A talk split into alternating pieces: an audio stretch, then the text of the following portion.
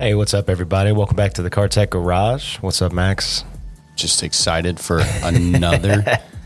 I don't know. What are we doing today? Oh, it's an engine showcase today. We haven't done one of those in a while. That's what I'm excited about. There we go. So Still waking today, up today, you know. today's topic is that a Hemi? Yes, we are talking about Hemis today. So the Chrysler Hemi engine. Okay. So I know Pretty- the only other pretty famous. I know we've we've done a lot of engine showcases on the radio show, but we've actually only I think we've only done the Lamborghini V12 one. We did. That was the only oh, one man. we've we've really touched on it. And to- from what everybody's you know input that I've gotten, they absolutely loved it. So figured why not do another one and something as easy as the Hemi. I mean, everybody everybody knows what a Hemi yeah, everybody's is. heard of the Hemi, right? So I, I think it's just a, a good topic of conversation, obviously. But yeah, we should probably brush up and pull some more out of the archives of all the old engine showcases that we've done. Um, but yeah, the the Chrysler Hemi. Now everybody, you see Hemi all over the place. You've seen the commercial. You see it on the side of every Dodge vehicle. um, Yeah. But, but what is it, right? What does it mean? So what is a Hemi? It's half an engine, right? I'm just kidding. That's always the joke I've made about Hemis. I'm like, so there's half, so it's a four cylinder. It says V8, but a Hemi, Hemi V8, so it's half.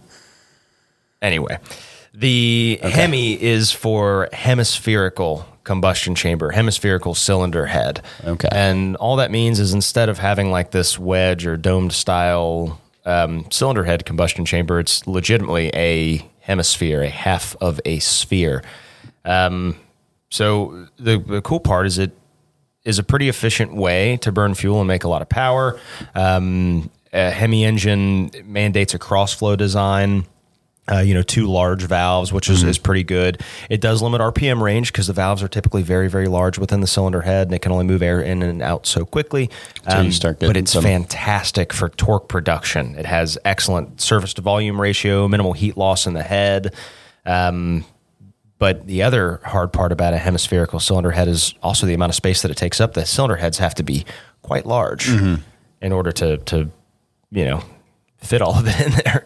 And that's why, you know, when you, you hear of a Hemi, usually it's a higher capacity engine. You know, when you think of Ford and, you know, 5.0, you know, it's a relatively small engine. And the Hemi, what nowadays, I mean, at least the modern, you know, Hemis, mm-hmm. 6.4 liters. And that's a pretty big engine in comparison to like a five liter. If you look at those two sitting next to each other in an engine bay, there's a noticeable difference on the on the size over the size of the engine. Yeah, and also you also I mean there's dual overhead cam engines and those actually have larger cylinder heads even more and, and things like that, but ultimately most of the Hemi engines that are produced, they're pretty large in terms of size. And the other cool part about Hemi engines is since they have that domed spherical cylinder head, um, that would typically yield a very low compression ratio. So they actually dome the pistons to kind of fit up um, and protrude out of the cylinder block and into the combustion chamber within the cylinder head. Um, so it's kind of a neat, you know, way that it was done. Now Dodge is not the only one to have done this. There's motorcycle manufacturers that have done this over the years. Even Chevy and, and Oldsmobile both took their shot at making their own versions of hemispherical cylinder head V8s. Uh, In fact, some uh, at the same time that these were being manufactured, but none caught on, performed the way, and captured people's attention and respect the way that the Chrysler Hemi engine did. Now, it didn't all start off with the name Hemi. In fact, Hemi wasn't even around. They knew that it was a hemispherical cylinder head, but um, they were actually called the Firepower V8. That's how it all came about. The Firepower V8 in 1950, and uh, Chrysler built many different types of, of Hemi engines over the years. Again, the first being the Firepower V8. They started a second one and a third generation of Hemi V8. Um, the uh, the marketing team at Chrysler didn't end up coming up with Hemi until the second generation. But um, the cool part was that all of this really stems back to World War II. So Chrysler engineers during World War II were trying their best way to develop new types of engines for, in fact, fighter planes. Um, the P-47 Thunderbolt, they had an experimental Hemi engine to install to that, and then they also experimented with um, one for a tank. Uh, it was- Really? yeah, it was supposed to be. I looked it up. It was supposed to be a V16 with 2,500 horsepower. That's, that's a tank. Yeah, well, that, that was one for the uh, for the the fighter aircraft. I didn't even Okay. see what what ended up going into the tank, but I know that they made one for it. Um, it was a V. It was a V12, but I didn't see any power ratings or anything like that. And anybody who's you know kind of familiar what a radial engine is, you know, you usually have certain cylinders and then you have a V shape, you know, in a car. But where a radial engine is exactly as it sounds. I mean, it's Has a cylinders- rotating Yeah, it assembly. has cylinders in a circle spaced outward, and it has a, a center centrifugal crankshaft. And literally, in this instance, it would be 16 pistons circling around. It's it's a pretty neat looking They contraption. awesome. The most medieval uh, flower you could ever ever look at. it looks really awesome. Though. Um, I don't know. Those engines are sweet. It, that's that's a world that I've never really Oh, and they never ventured leak. into. Right, They leak all the time. right, right. Um, the other cool thing, so the very first firepower V8, they actually started it with what was called the Chrysler C300. Mm-hmm. And the C300, they, they had two different versions. They had a two barrel carb and a four barrel carb one. The four barrel carb one was the one that came in the C300, and it was the first 300 horsepower production car. Which in the fifties, that's a, That was a lot, lot of of power. power.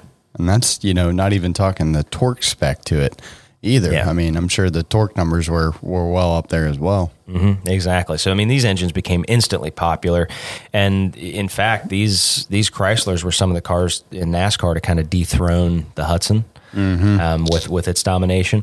And the uh, the other cool thing, this is a fun little fact, or maybe a trivia thing you can hit with your friends. Um, Chrysler also made their own air raid siren.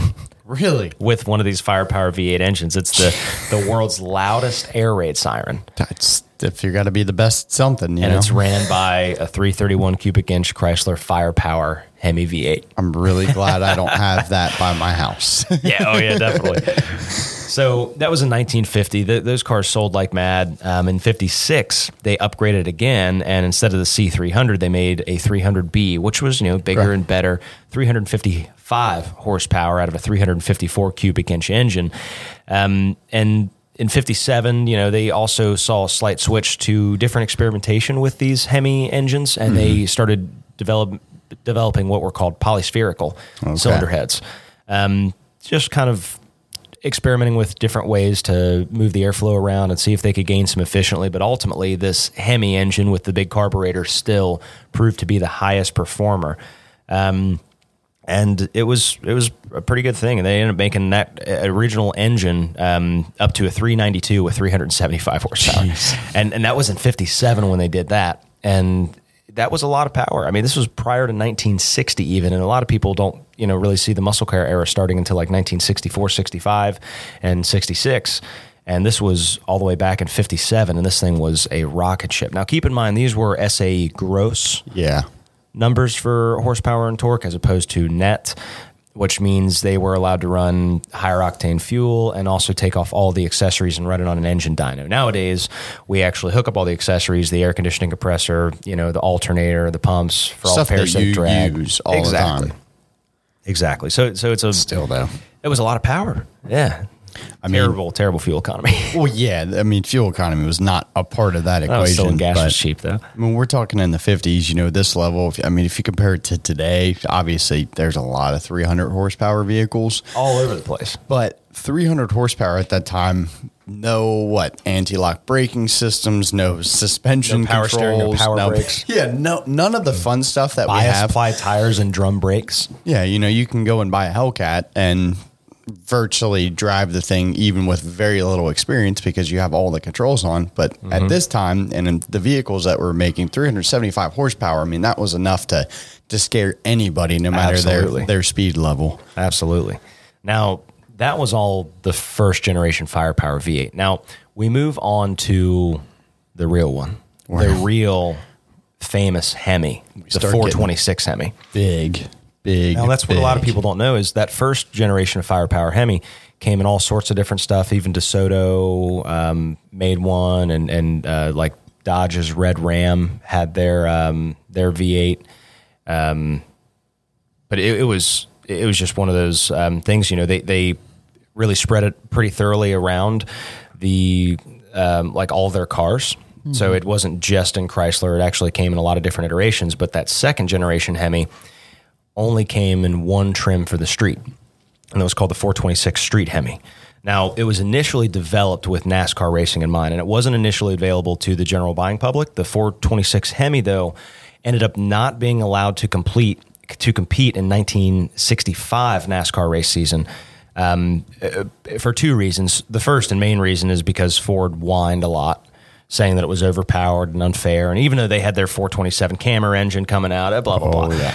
But um, the other reason was because of its unavailability in production cars. So they said, "Oh, well, you simply don't have enough uh, for homologation status, so you can't run this car in NASCAR's rankings." Um, and you know, this thing was primed and, and ready. This this purebred NASCAR racing engine, which was commonly said to have about 600 horsepower and things like that. And this exact NASCAR engine, uh, not the street Hemi, did make it into a few street cars over the years with like okay. special editions of their cars. You know, They do like aluminum fenders and stuff for drag racing. Um, but they came out with a street Hemi, and the street Hemi was good for 425 horsepower and 490 torque. I mean, that's just jumping it up. Yeah. And it Oh. was a huge engine. In fact, it had the nickname the Elephant. We've done that as a trivia question uh, Yeah. once or twice, um, and and it was no reason that you would, or there there would be no reason why you would question it because it weighed 850 pounds dry. And to put Dry. that in perspective, like taking the weight of a, a brand new Hellcat engine, or I mean, just a Hellcat in general, a new Hellcat obviously is 6.4, you know, different engine. 6.2. 6.2. Um, totally different engine, totally different setup. I'm sure much lighter than that 850. Oh yeah, I mean it's, it's all aluminum, but I mean like to- engines nowadays weigh half of what this did. to put it in perspective, if comparing that 850 pounds to a brand new Hellcat, that's a fifth of the weight of the car is the engine. And I the engine. wanted to calculate the math to see how much that was. And I mean, a fifth of the weight is just the engine itself. I mean, that's a, it's a pretty big deal. Yeah, so 850 pounds dry. And again, no wonder they called it the elephant. Now, naturally, these NASCAR bred engines that weren't allowed to race in NASCAR, they made it onto the street. They started dominating at the drag strip, became very, very popular very quickly. Um, oh, another common misconception. I know I'm all over the place here. Sorry, it's I'm tired, but um, there's another common misconception because Dodge did make a couple of other big V8s, and one of them came in a 426 and a 440, but they were not Hemis. The Wedge is not a Hemi. The Wedge were also high performing engines. They were a little bit lighter than the Hemis, but they didn't actually make the same amount of power output legitimately. They would read off on the on the manual that they would, or the, the little the the pricing sheet where you could go and select your engine and how much power output it had. It, it said the same ratings, but it wasn't actually the same amount of power. Uh, but those wedge head V8s, you can actually tell pretty easily the cylinder heads are significantly smaller than the Hemis are. Um, but anytime somebody says they have a 440 Hemi, they're wrong. I hear that all the time. Oh, 440 Hemi. Uh, they didn't make one. They only made 426. Sorry. Sorry to burst your bubble. That was a wedge head. Um, but they came in all sorts of cars too. And the 426 Hemi, you would think that that would only be reserved for like special edition vehicles and stuff, but that street Hemi made it into all sorts of stuff for many, many years. So they actually had a lot of Hemis made from 1966 all the way up to 1971. Um, Dodge Coronets, Plymouth Satellites, the Charger, of course. Um, they even put it in the Jensen FF and the Interceptor Really? For a little while, which is a, a, a car that they sold in Europe. Uh, Barracudas, Super Bees, Roadrunners, everything. Cudas. Um, they even made a weird car that they they um an Italian company, um, Monteverdi, made this mid-engine car that was based around the 426 Hemi that they were going to put up against the likes of Ferrari and, and Lamborghini, but it never ended up really working out in their favor but it was short lived. You know, the early 1970s fuel crisis left these, I mean, gargantuan performers unwanted, and it, it forced the death of the 426 Hemi, as well as many other great engines and cars, truth be told. You know, the camera was gone. All these beautiful Chevy big blocks that were making crazy power, like the old L88 and L89 V8s. I mean, those things were just, they were beautiful back in the day. I mean, so much power, so, so much noise. Um, But And then they had to go by the wayside. yeah, a fuel crisis, you know, I know, I know. comparable today, where you're kind of regretting buying that truck last year. At least I am. Of like, man, this is this is Filled up starting my out. pilot today. It was seventy one dollars and eighty eight cents. Yeah, That's uh, I'm, It's I'm painful, happy and I know you. some people pay way more for gas, but Oh yeah, goodness. I fill up at at least half a tank. If my truck goes to half, I fill it up. It's financially, I think I've said this before, still the same, but mentally, it makes you feel just a little bit better about it. oh man, yeah, not taking that big hit. yeah, I'm playing mind games on myself. Now, the cool part, they didn't just nix the Hemi right away. Um, they actually they still made use of its design because during the 70s and 80s, Chrysler also used the Hemi name for their Australian-made Hemi 6 engine. So they actually had a six-cylinder Hemi that was pretty solid. Um, Like a that they- straight six? yeah, Really? Yeah. I, I have never or heard slant of six. I mean, but, but yeah, it's it's an in, it, an inline six uh, Hemi, um, and then they also made a four cylinder Hemi. And you would know this car, the Chrysler Conquest Uh, okay, yeah. and the Mitsubishi Starion. That 2.4 liter is technically a Hemi engine. No way. It's actually hemispherical heads. Um, I did not know that. And they used that Hemi name for it as well. And when they remade everything in 2003, they came out with the new 5.7 Hemi, Mm-hmm. and that was the, what the commercial was based around. Was that thing a Hemi? You about to find out. and then he takes off. But Oh, that's awesome. that's not a Hemi. Really? The five, the everything five, nowadays that you see a Hemi badge on is not a Hemi. they don't have Now, hemispherical. the Hemi, heads? keep in mind, is just a monocure. You know, it's the name. Yeah. Um, it's not. It, it, it's basically just the sales gimmick, and a lot of people are probably going to hurt me when they say this. They're probably wishing ill on me right now, probably praying for me to get hit by a truck, but you know, probably a Dodge truck with a Hemi in it. a real And- Hemi. yeah. But uh, everything from 2003 up, uh, not a legitimate Hemi. They are actually a polyspheric cylinder head, not a real hemispherical cylinder head. Now they are more efficient because of this. Well, of course. You know, obviously they it, Dodge invested a lot of money, and they're like, well, this way is better, but we can still use the name. I, I see why they did it, but.